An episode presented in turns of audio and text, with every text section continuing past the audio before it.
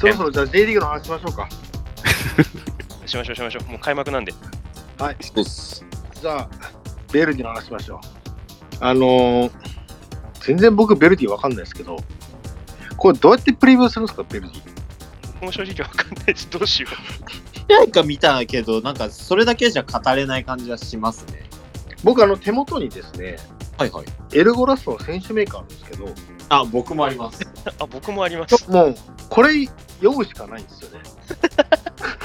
でもこれ読んだらちょっと、なんていうの、著作権的なあれも、あれなんですけど、とりあえず宣伝ししますか？そうですね、エルゴラストの選手メーカー面白いんで買ってください。後で言う。誰にビビったんですか？あの、スマホで見るメーカーもあるんで、あの、シリアルコードついてる。あ、そうだそう、それ、えですよ紙のを買ったらスマホのコードついてるんでしたっけ？そうそうそうそうそう。ですよね。これ僕毎年、毎年ですよね。使ってるんで、結構使えるんじゃないかなと思います、急に左利きのセンターバックが欲しくなった時とか、ポジションで検索であ、本当に？す。ごっ。そうなあのんですよ。、体重までちゃんと書いてありますから。あれ検索もできたんだ、知らなかった。できます、できます。所属クラブで、元所属クラブでも検索できるんで、あの、郵送オタクの皆さんは、あのああ、やばいっすね。。そう青森山田中出身で絞ることもできます。そんなこともできるの？知らなかった。それすごいな。すごくない？みんな知ってるそれ。あ、ゴールは山田中だったんだとかね。あ、でもね、そう、意外とね、結構できるんですできたよ。それは僕もなんか、なんとなく知ってます。今、アマゾンでポチります。これそれ僕も買います。ちょっとプレビューで使うそれ買います買いますそれ。マジか。そう。でね、とりあえずね、ごめんなさいね、ちょっとその、エルゴラストさんに書いてる内容としては、まあ、保持は433と442の併用、はい、守備は442って書いてます。あの、僕が、あの、少ない試合数ですけど、見た印象だと、うん基本的な形だと442なんですけど、うんうん。えーボランチのところで稲見と森田のところで段差を作って、うんあとトップの染野が少し折り目のポジションを取りながらうんうん。可変して433って感じですね。433っていうのは？どう433なんだ、これは？と4バックと,、えー、と森田がアンカーかな？で、うん稲見あとーあー、なるほど。染野がいて、うんで、えっ、と、去年だと、えっ、と、誰だっけな。トップに多く入ってたのが川村とか山田とかなんですけど、山田かな？えっ、と、新加入じゃない方の山田。あー山田風風紀じゃない方。はい。で、右に、えっ、と、鳥栖に移籍した中原。あで、左に斉藤康介。など。ーなど。はい。なるほど。小田さんはどうですか？これどうプレビューするんですかこれ。あのですね、うん。えー、僕ベルディめっちゃ調べてきたっすよ。おお。正直ベルディサポの人にも聞いてほしいぐらい、めっちゃ僕ここに時間割いてきて あのね、僕最近違うリサーチの仕方してるんですよ。おお。あのね、ベルディサポにキャンプ行ってる人がいて、そこか。僕は最近インチキ技使ってる。で、何人か漏らしたがりのやつがいて、漏らしたがりとかいい。僕そいつをあの通そいつ知ようにしてて、で、いろいろ検索かけてきたんです。あと、京都とプレシンズま練習試合やってるんですよね。はいはいはい。で、面白いのが、ベルディサポの記者よりも、京都サポの記者がベルディのことをめっちゃ書いてる記事を僕見つけたんです。京都のことは書かないの？そう、なぜか京都のその記者が、ベルディのことめっちゃ書いてる記事を見つけたの。で、あと、ベルディの YouTube でレビュー、プレビューやってる人何人か見つけて、うーん。キャンプレポートを意外とそういうの YouTube で見つけた。うん。大そういうの大事っす。で、あと、えー監督、まあ、上福さん。うん。はいはい。上福さんが結構喋ってるんですよ。あー、そうだそうだ。あ、そうだ。僕、喋るえ上福さんをよくあー喋るからなるほど上福さんを結構ターゲッティングしてたんですよ、開幕戦に。あのね、伊達にプレビュー長くないんですよ、僕、本当に。で、あと選手のそれぞれを調べてきて、多分ここは、えっ、と、いろいろ見てて、まあ、キーパーマテウス。うん。で、まあ、左サイドバックはオナガだろうと。まあ、普通でいけば、ここは、まあ、谷口と、えーうん。ごめん、えー、えーと、林？林、林。ただ、林がちょっと怪我したっぽいっていう情報が入ってて。で、もしかしたらここは、え袴田が入ったりするかもしれないし、新人の山田も使ってたっていうのも見るんで、ここは本番を開けてみないと分かんなくて、じゃあ、右サイドバックの宮原はどうも怪我で厳しそうと。あ、マジですか。でも、90スタートからじゃなくて途中からもしんないし、スタートで使って変えるかもしれないけど、宮原は今んとこ怪我で全然出てないと。で、結構、う開幕は難しそうっていうのは見ました。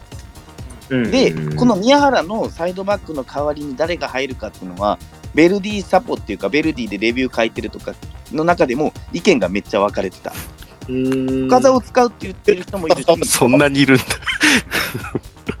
で、稲見をここで起用してるったらしいんでああ、、なんか、ああ。そう。で、その代わり、森田と斎藤で組んで、まあ、はい入ってきて、ジェフから来たらミミッカ。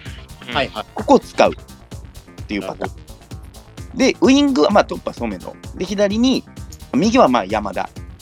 うんで、はい左がどうも、えー木村。これが開幕はスタメンじゃなさそうな雰囲気がしてるって、ベルディサポの人が結構何人か書いてました。やね。なんで、そう、山見っていう挙げてる人もいて、途中は木村じゃない、途中から木村じゃないかって書いてる人もいたんです。うん、なんでスタメンの予想はこんな感じ。うん。で、えー、ジョーフクさんの、えーコメントが面白くって僕はちょっと気になってます。ジョーフクさんがなんか下り顔みたいな想像つく感じなんですけど、うんうん。まあやっぱり開幕、しかも自分たちは昇格してきた側、うんしかも多分、この、えー、と開幕戦のプレビューの難しいのはベルディサポの人も言ってたし、まず開幕戦で試合もやってないから、前情報がないっていう試合も見てない。うん。かつベルディは新加入が多いから、うん。うん。去年とメンバーがめっちゃ変わってるってとこ。インアウトやばいっすよね、これ。そうなんですよ。多いっすね。もうフル、なんかいっぱいいっぱいになってますね。そう。だから、去年の J2 のベルディの試合も発揮して参考になるかならないかって言ったら微妙なんですよ。うん。そこうんまあ、センターラインの大事なとこは変わってないね。谷口だったり、森田だったりとかは。はい。なんて、かつ、えー平均年齢が24歳。若い。若い。で、ジョフさんが面白いコメントしてて、やっぱ開幕？しかも、この、なんだっけ、ベルディ、マリノス、結構多分開幕の注目カードよね、一番の。うん。で、かつ、国立。うん。で、ジョーフクさんは、えー内外ともに、うん。もうすでにいろんな仕掛けを用意してます。楽しみにしててくださいってコメントしてるんですよ。で、あと、ジョーフクさんって、ちょっと振り返ってみて思うのは、広島の時とか見てて思うのは、うんジョークさんってマリノスをいつも結構すごくリスペクトしてて、うん。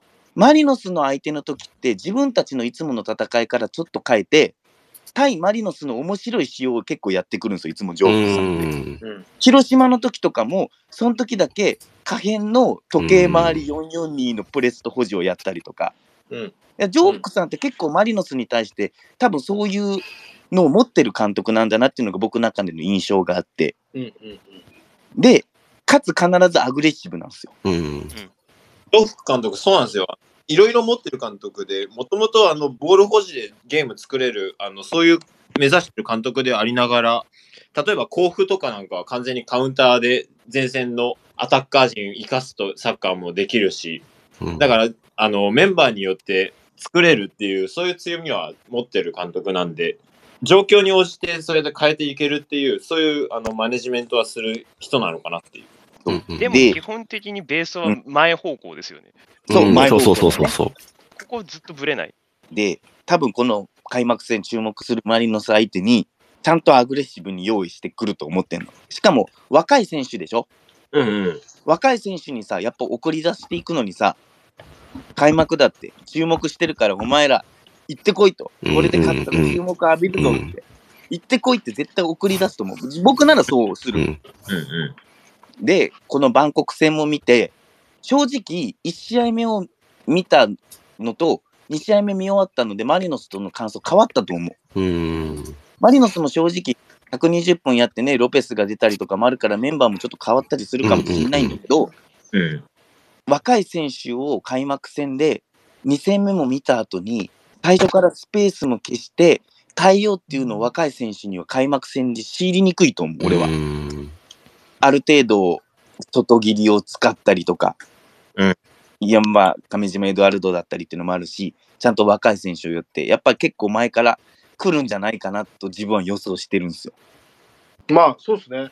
えっと、エルゴラにも書いてますね。いや、だからエルゴラを、エルゴラにも書いてると、ちょっとそう、伏せようよ、ちょっと、例えばちょっとなんか、そうそう。リゴスとかにしてる すいません。でも、なんかこれ、まあ、ごめんなさいね、小田さん、そういうふうにすごく話してくれてありがとうございますっていうところなんですけど、まあ、その雑誌にも、やっぱハイライン、ハイプレスを、まあ、やっぱ標榜してるとは書いてますね。でもまあできるメンツは揃いつつああるというか、う。そうでも僕、マジで申し訳ないですけど、あんま、こう、見てても全然選手あんま分かんないですね、正直。おっと、ご存知ない？宮原は分かりますけど、もちろん。ちょこちょこベルディの試合、去年見ましたけど、あのまあ、個人の選手を見るっていう点では、あの去年のもわりかし参考にはなるところあるかなと思ってて、宮原は、我々が知ってる宮原よりも2、3枚なんか格が上がった感ありますよ。ああ、そうなんですね。ここ特に。に対してエウベルがマッチアップするっていうのがちょっと、うん、まあ、ただ、まあ、小田さんの情報だと、スタートは外れるかもって話だけど、だそれだから宮原いないって聞いたら結構ざわっとするぐらいは、まあそうそうチそうームの格だったはず。インパクトはある情報ですね、それね。うん、マジでって思いました。うん。まあ、あと、去年降格したのって1チームでしたよね。まあ、F、ありましたっ FC。けあもう、あえて名前言わなかったのに今言っちゃったな。FC でしょ、FC。はい。そう、だから、なんか多分1チームだからっていうのもあると思うんですよね。昇格するチームが多かったからっていうのもあると思うんですけど、うんなんかこう、いつもの J2 から上がってくるチームの、まあ、補強よりちょっと薄いっすよね、正直。でも、ミキを釣ってきたのは大きいんじゃないですか。うん J2 でもトップクラスのボランチだし、まあ、千葉のクラッキーをここで、山田風紀も結構大きい補強だと思います。ああ、なるほど。そう。ね、181あってウィンガーですからね、左足。まあ、それはなんか一時期の大分みたいになんか J2 オールスターみたいな感じで乗り込んできてるわけじゃないけど、うん。だね。まあ、あと、バンコクユナイテッドのマリノスのこの2試合を見たときに、まあ、ワントップで予想されるだろう、染野がアンカー封鎖役をするのか、うんじゃなくって、トップ下、バンコクユナイテッドみたいに、うんトップ下をアンカー封鎖役にするのか、うん。うんそれで結構ある程度見えてくるかなって気はする。ごめんなさいね。またちょっとエエルゴラ目線になっちゃいますけど、はい。だからちょっと 全部、全部、全部喋れないぐらいで。そうそうそう。エルゴラっていうのをやめましょう。でも4-4-2でやると、守備はですよ。はいうんその、じゃあアンカー封鎖誰やるかみたいな話になった時に、うん2トップでやらなくて1人作ってイメージって考えたら、うんうん4-4-2にはなんないですよね。いや、だから、ツートップでアンカー封鎖した後にうん、出ていくパターンと、はいはいはいはいはいはい。はい、4-4-2かもしれないけど、うん。4-2-3-1で構える、守備を構えるかってことなんですよ。うん。はい。はいはいはいはいはい。だから、オジ君が言ったみたいに、うん。4-4-2だと、うん。でも4-4-2でも、うん。ツートップでツーセンターバックに行って、うん。中盤をダイヤモンド型にするかっていうところもあるんだよ、結局。はい。はい。はい。はい。だからそこも、は立ち上がり、それで結構わかるかなって気はしてる。うんうんうんうんうん。なんかベルディは結構さ、さっきもあの多分、イーゴラストに多分書いてある はいはい。攻撃の時は、そのね、森田をアンカーにしてっていうのもあるし、うんうんうんうんで守備の時は4-4-2もベースであるし、うん。守備でも4-2-3-1とこ使ってるチームなんですよ。はいはいはい。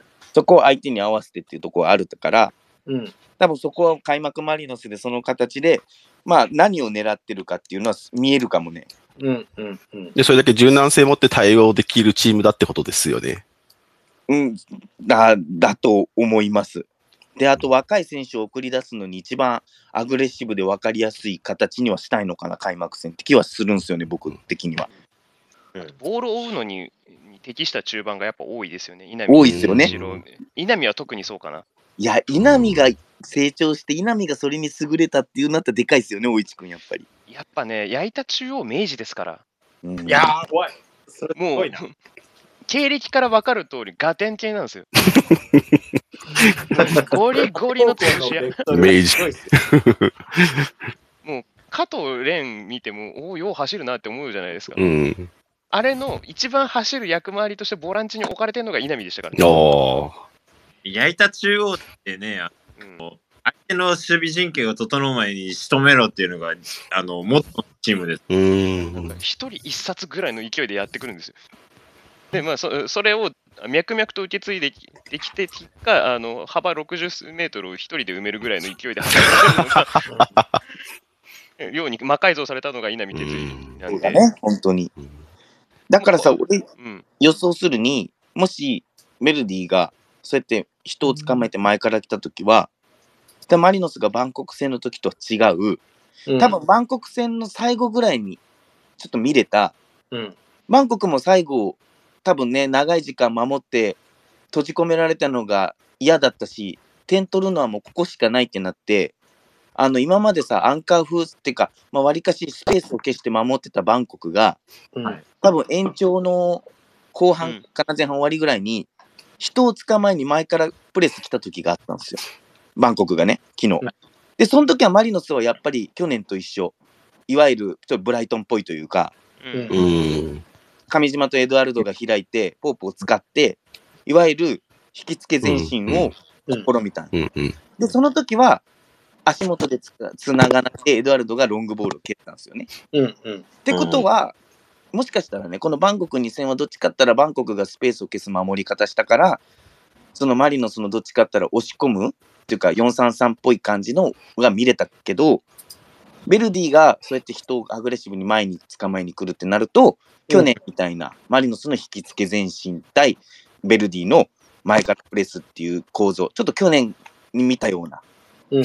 形が前半見れるかなっていうのをちょっと自分はちょっと予想してるんですよね。うん。うん。だからバンコク戦とはまた違う立ち上がりになる可能性は大いにあるかなっていうのは僕のちょっと予想ではあるです。うん。あと、マリノスの守備はやっぱマンツーなんですね。マリノスの非保持ですかね。うん。えっ、と、僕があの、キャンプで見たときは、えっ、と、ギャップに対して、あの、センターバックが捕まえに行くアクションっていうのは、随所に見られてたので、敵陣で捕まえる、高いところで捕まえるっていうのは、あの、仕込んできてはいるなっていう印象です。うん。うん。うん。特にあの、上島エドワルド、まあ僕が大分戦なんですけど、これは強く見られたところで、うん。で、キャンプが確か30分で4本うん。だったと思うんですけど、はいメンバーが入れ替わっても、ここの部分は強調されてた部分でもあって、うん。なんで今年のキーワードとしては敵陣マンツーっていうところは一個挙げられるのかなとは思います。去年って最後の方ってどんな感じでしたっけ？っていうかさ、マリノスはさ、多分ステップオンでも俺説明、話したと思うんだけど、だん。らマリノスは去年4人守備から入ったじゃないですか、4人あ、その、じょえシーズン序盤ってことですよね。序盤ね。で、それは相手のロングボール警戒から構えるっていう意味合いもあると思うし、うん。うん。マリノスが一昨年からの守備のその上積み、うん。自分たちの上積みっていうものを含めて、多分守備の全方位もうん。考えたと思うの。はい。だうんロングボールも警戒しながら、相手の出方を探りながら、そこに合わせていこうっていう感じだったと思うの。うん。うん。でうん、どんどんデータも入ってきて終盤ぐらいになってくると、うん。うん大体相手の前進構造分かってくるよね。はい。うんスカウティングとして分析も上がってくるよねってなってきたときに、うん。プレススイッチの入れ方を相手の前進方法によって変えてんだよ、最終盤は。うんはい。で、そこからのマンツーなんだよね。うん。うん。うん。だから、そのプレススイッチの入れ方とかは、特に前前進、ブラジル人じゃないですか。うん。はいだからそこは相手の前進方法のメカニズムによって変えてて、で、それを変えながら限定してマンツーマンっていうのが今のマリノスの守備だよね。うん。うん。うん。だからバンコク戦の。の2戦目とかもまさにそうだし、うん。いやー、そうなんですよ。あの、ロペスのあの、制限のかけ方？うん。これがものすごく、あの、チームとして、後ろが連動して、非保持においてのそのつな縦のつながり、ユニットっていうところで、制限をかけて、えー、非保持でゲームを作れた。まあ、要因っていうのはそこに現れてるのかなとは思います。アロペちゃんってなんかすごいプレスかけた後って結構淡白に見えちゃって、うん。必ず一回、ああ、かわされちゃってんじゃんってなるんだけど、でも、うん確実に一つコースを消してってるんですよね。そうそうそで、その消してるコースが実は、あの、じゃあ、A のコースはないから B の方だねっていうふうに後ろの人たちが感づきやすくなってて、う。うん。でそれがある意味マリノスのプレスの狙いとかっていうのをちょっと分かりやすくしているというか、まあ、後ろの人たちにとってもそうだし、見る側にとってもあの一つ考えるヒントを与えてくれてる。うん。特にそれで、右サイド、ヤンマテウスのサイドに関しては、キコジで、あの、ものすごく恩恵を受けてて、ヤンマテウスが、えっ、と、センターバックと、えーサイドバックのところで、えー中間ポジション取りながら、で、プレスに出た、出た時に、えーサイドバック、まあ、加藤蓮と、えーセンターバックの上島が連動すると。で、制限をかけられた状態で、そうやって縦のつながりがあるので、うーんと、後ろもつながりやすいってことで、確か上島の空中戦の勝率が100%だったっていうデータを見て、まあそこに現れてるのかなと。だから結局さ、マリノスはさ、1戦目バンコクとやってさ、剥がされてさ、うん。あのエドワルドとさ、えーこのルンラト、うん。守備でルンラトとエドワルドが1対1になって、うん。スピードで剥がされるとこでピンチになったとこ、うん。まずそこを嫌がったと思う。あと、うん。その盾を消したんだけど、今度じゃあ、えっ、と、ヤンマテウス側で、逆にバンコクが時間を作って、うん右サイドバックのニッチポンが上がって、ルンラトとニッチポン VS 加藤っていううん状況を作られたのが、マリノスは多分嫌だったと思うの。うん。うん。うん。だから、マリノスは、えーまず、このルンラト対エドワルドっていうのを、まず避けたと思うのね。うん。うん。で、かつ、えーヤンマテウス側の方は時間を作らせないように、ここはもう出させたら、さっき言ったみたいにもうマンツーで強くいって、うん時間を作らせないと。で、うん時間を作らせないことによって右に展開させないと。うん多分、セカンドリーグはその守備狙いがあったんだと思うんだよね。うん。ただ、マリノスは、ある程度データがあったらできるんだと思うんだけど、うん1戦目のように、ベルディは初戦なんで、そうなんですよね。はい。なんで、あの、守備はある程度空回りはあ見えると思はい。はい。え、それはマリノスの守備が絡まるってこと？う。うん、そういうこと。うん。ベルディは開幕だから、ある程度ね、その、なんだろう、J2 の試合を見てると思うし、ある程度センターラインは変わってないってとこあると思うんだけど、データがない初戦の時のマリノスの最初のプレスは、ある程度ちょっと、うん、あの、空回りするとこはあんのかなっていうのも予想してる。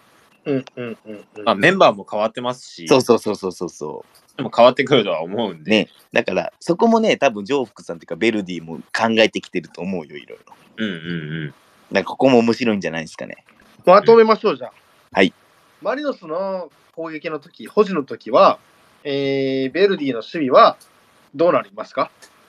自分の予想としては、ベルディはアグレッシブに来るというか、マリノスの何かの特徴をつかんで必ず策は講じてくる。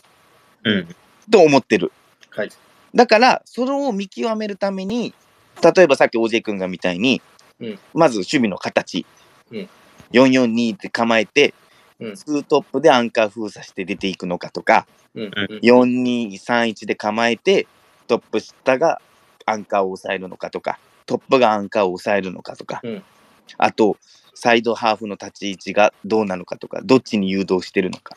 まあ、だからマリノスのアンカーの立ち位置に対してどういうふうな、そこはこまず最初に、うん。あのごめんなさい、うん。聞いてる人にとっての分かりやすさとして言えばまずそこが注目ポイントだと思います、うまあ、封鎖しなきゃいけないけど、どう封鎖してくるかってことですよね。そういうことだね。うん、うん、まずそこだね、まずそこは見どころですと。見どころだと一番一番わかりやすい見どころです。分かりやすい見どころ。キックオフ当時最初の見どころかな、うん反対はどうですか？じゃあマリノスの非保持、ベルディの保持っていうところで言うと。これはベルディが何を準備してくるかをまず見るのが先かな。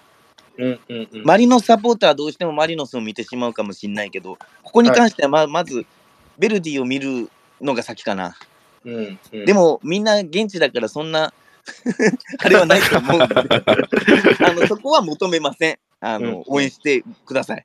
ただうん振り返り、試合の注目点としては、まずベルディだろうな。うんまあ、ベルディを見るのが先でしょう。で、マリノスはある程度、最初っていうか分からないときは、エウベルは分かりやすく誰かを抑えるとかっていう形に大体するし、はいうんと切りも使いながら、うんまあ、ロペスをプレススイッチにするってあるし、感じだよね。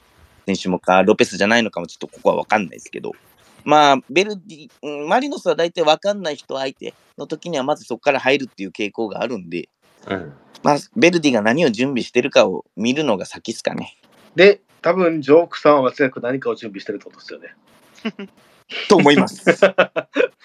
うん、まあまあ、それを楽しみにしましょうっていうところなんですかね。そうですね。ただ、あの、皆さん、現地なんでしょ？これ。ていうか、ノファンクも現地なんでしょ？これ。僕も現地です。えーおー。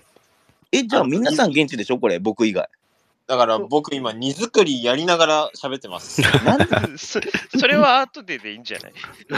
しかも、ウーバーイーツまで。ていうか、大変じゃねえマジで。マジでいや、俺、まあ来たんですけど食べてないですからね。いややなんかさそういうことじゃない、そういうことじゃないって。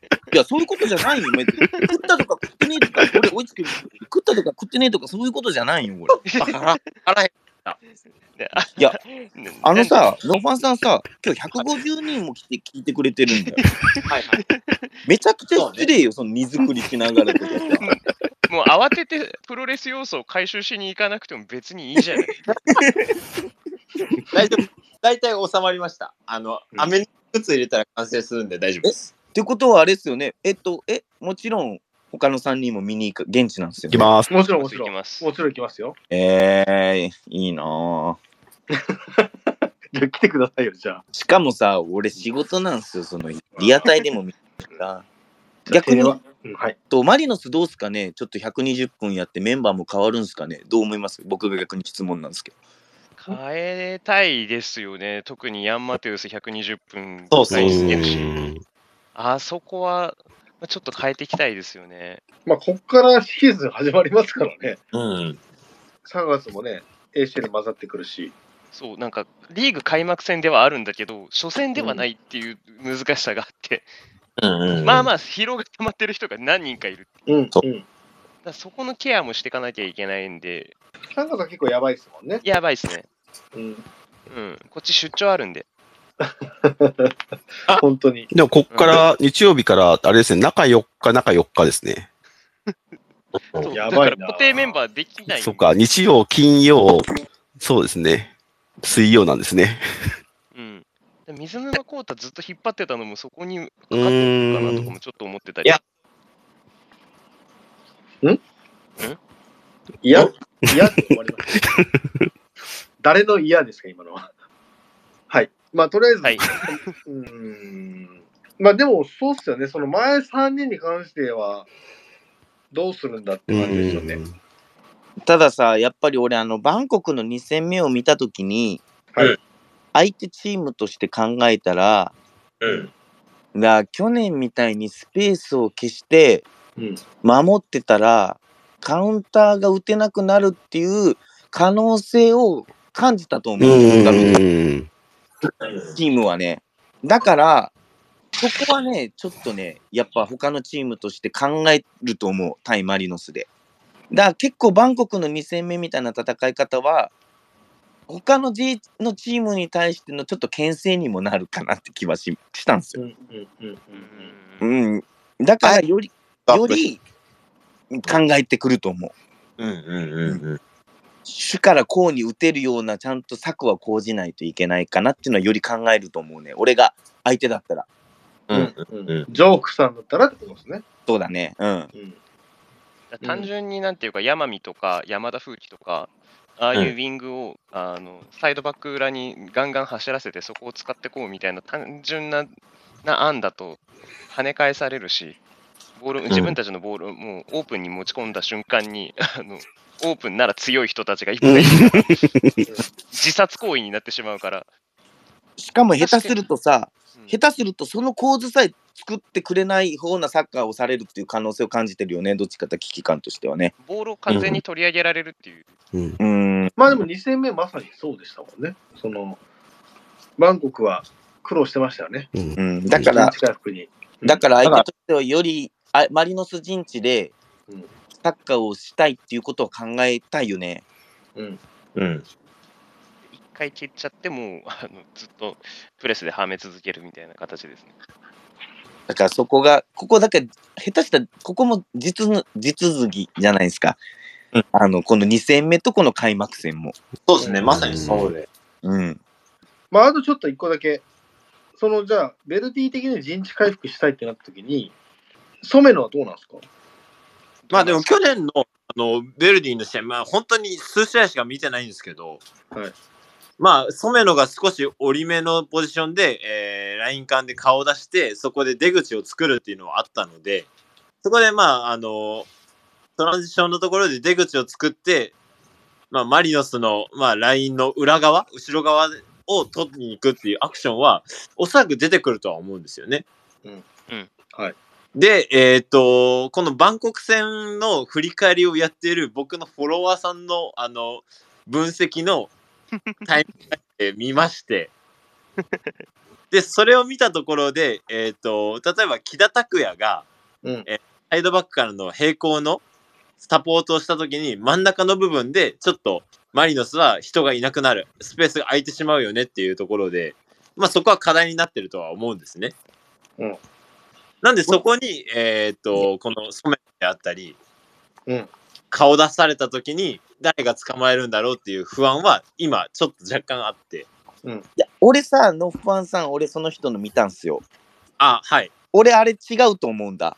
あ、違うんすか？っていうか違うんだよ。あそこまで行き着かないようにしてんだよ、だから。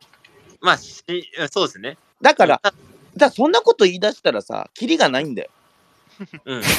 マリノスは保持してあそこまで行かせないように密集して消してんだよ。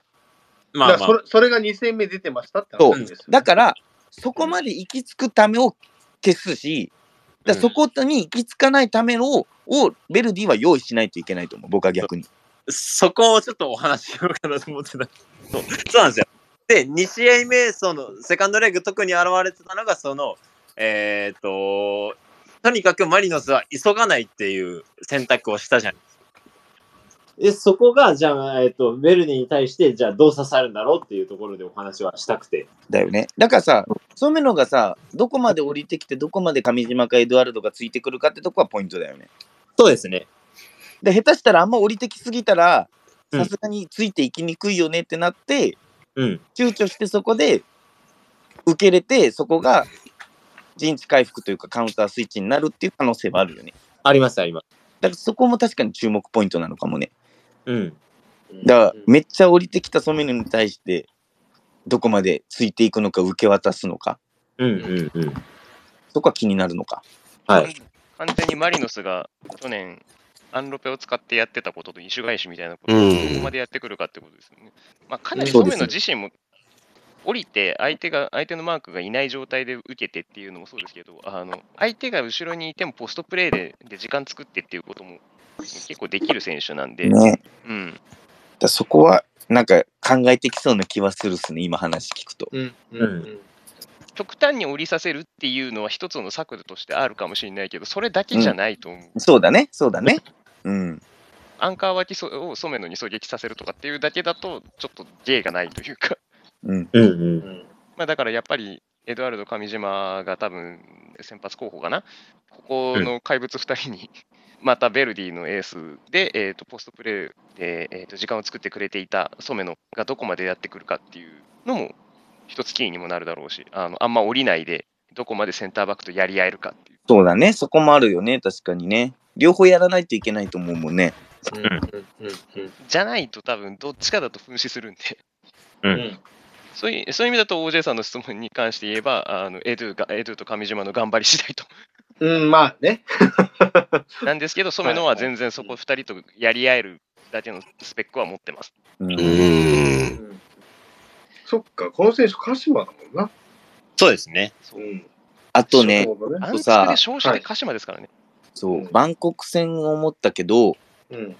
俺、バンコク戦がさ、右から押し込めた理由は、うんマリノスのサイドバックをサイドハーフが見るっていう、うんかつ、えーバンコクのサイドバックはマリノスのウイングを見るっていう、人傾向が強かったから、うん。それに対応してサイドバックの、まあ、この日は、えっ、と、右が、えっ、と、だから、最近酔っ払うと人の名前忘れんだよ。ごめんね。えー加藤だったから、はい加藤がイードの横ぐらいに回ったから、うん。イードは加藤に1で対応したからっていうのもあったかもしんないけど、うん。そうじゃなくって、最初から上島、まあ、エドゥ、はい。ここにプレスをかける。それによっても最初からマリノスの陣地っていうか、うん高い位置でプレスかけていこうってなって、押し込むことをそうやって防いでいこうっていうのは一つ考えとして手はあるよね。うん、ありますね。うん。縦スライドで捕まえていくっていう可能性もありますね。あるね、あるよね。うん。俺がベルディだったらどっちかってそっちを選びたいな。うん。なるほど。まあ、上島とエエドワルドの特性を考えると、可能性は、それは十分ありますね。しかもさ、やっぱさ、このバンコクはさ、ワントップがさ、ウィレン・モタだったっていうのはあるじゃないですか。うんうんうん。だけど、ここはソメノでしょ。はい。まあ、多分でしょ。で、ウイングは多分誰が入っても若いし、うん。だある程度主でもしっかりと、まあ、動いていくっていう選手が起用されてるでしょ。うん。だからこう、そこはあるんじゃないかな。うんうん結構ヒヤヒヤするシーンは見れるかもね。うん。うんうん。つまんなくはないと思いますよ。逆に面白いかもね。逆に2戦目よりも面白いっていう感じる。うん、おじさん、おじさんは寝ないで済むと思う。おじさんは寝ないね。よかった。それは、朗報ですわ。まあ、うん。結果がどうなるかは分かんないけど、まあ、まあまあまあまあまあまあ。まあでも木僕は村雄面白いとか、そううん木村雄大とかで陣地回復っていうことも多分やんないだろうし、やっぱりそうですね、あのウィングを高い位置で当てて、で、プレス隊に参加させてっていうところで、うんなるべく高い位置で勝ってっていうのは、第一のプランですよね、本当に。うん。うん。うん。だからそれに対してマリノスが引きつけて前進していくっていう。しかもその引きつけ前進も下手するとね、えっ、と、メンバーが変わる可能性があるじゃないですか。うんロペスがいなかったり、もしかしてヤンがいないってなると、引きつけ前進の仕方は多分変わらざるを得なくなるんで、うんうん。そこで困っちゃうのか、おおって思うものが見れるのかっていうのは結構注目ポイントじゃないですか。うんうんうんうん。いいんじゃないですか。これ開幕戦なのに結構聞いてくれてる人、ワクワクすることをちゃんと提供できたんじゃないですか、これ。そうっすね。はい。その手の手応えって毎回やっぱ喋っていくもんなんですか？本番で。そう、それがあの、ステップオンスタイル。そうそうそう。あのね正、解も込みなの？おいちくんね、あのね、ちゃんとね、自己アピール大事なんよおじさんになってくると、自分ができたことに関してはできたでしょって言う、言っちゃうんだよ、おじさんは。これはどうなんだろう。だから多分ね、ハリーも言ってるよ。できたな。この前の俺のあの振る舞いできてるよ、みたいな。見たあそこでの長友投入とか。そう、あそこできてるよね、ハッチーな。答えてくれよ、みたいな感じで多分言ってると思いますよ。ハッチイエスマンだったら最悪っすよね、それ。そうっすね、ハリーさんみたいな。中間管理職。やだなぁ、ベンチ。ね、部長、部長と課長のやりとり。さあとさ、マリノス側で言うとさ、もしかしたら、ファーストレグみたいな方の戦い方をする感じてるしね。うんで、かつ、しかもリーグ戦だし、あの、選手のこう割り切ったとか、その、セカンドレグみたいな感じじゃなくって、うん。ちゃんと自分たちの個の成長もしながら、その、うん他の選手にもそういうことを求めるっていうこともやるのかもしれないから、ここでまたいろいろ見えてくるのかもね。うんそのうんうん。ハリーさんが何を考えてるかとかもね。うん。バンコクの方が多分普段着じゃないですよね、あれ。うん、そうだね、間違いない。うんやっとこそ我々はあのハリー・マリノスの普段着を拝める可能性はありますよね。うん、うん。ね、リーグ戦だからね、やっぱりそうだよね、落ちくんの言う通りだと思う。だから、まあ、勝ち負け大事し、当たり前だけど、そうやって開幕戦そこだから、国内だから見えてくるもの、またあるかもね、ここから。うん。じゃないでしょうか。もう3日後ですから。早いな早いよ。早いっすね。じゃあ、宣伝としてアンカーさんは、レビューはいつするんですか、この開幕戦の。どうしましょうか？決めてないです。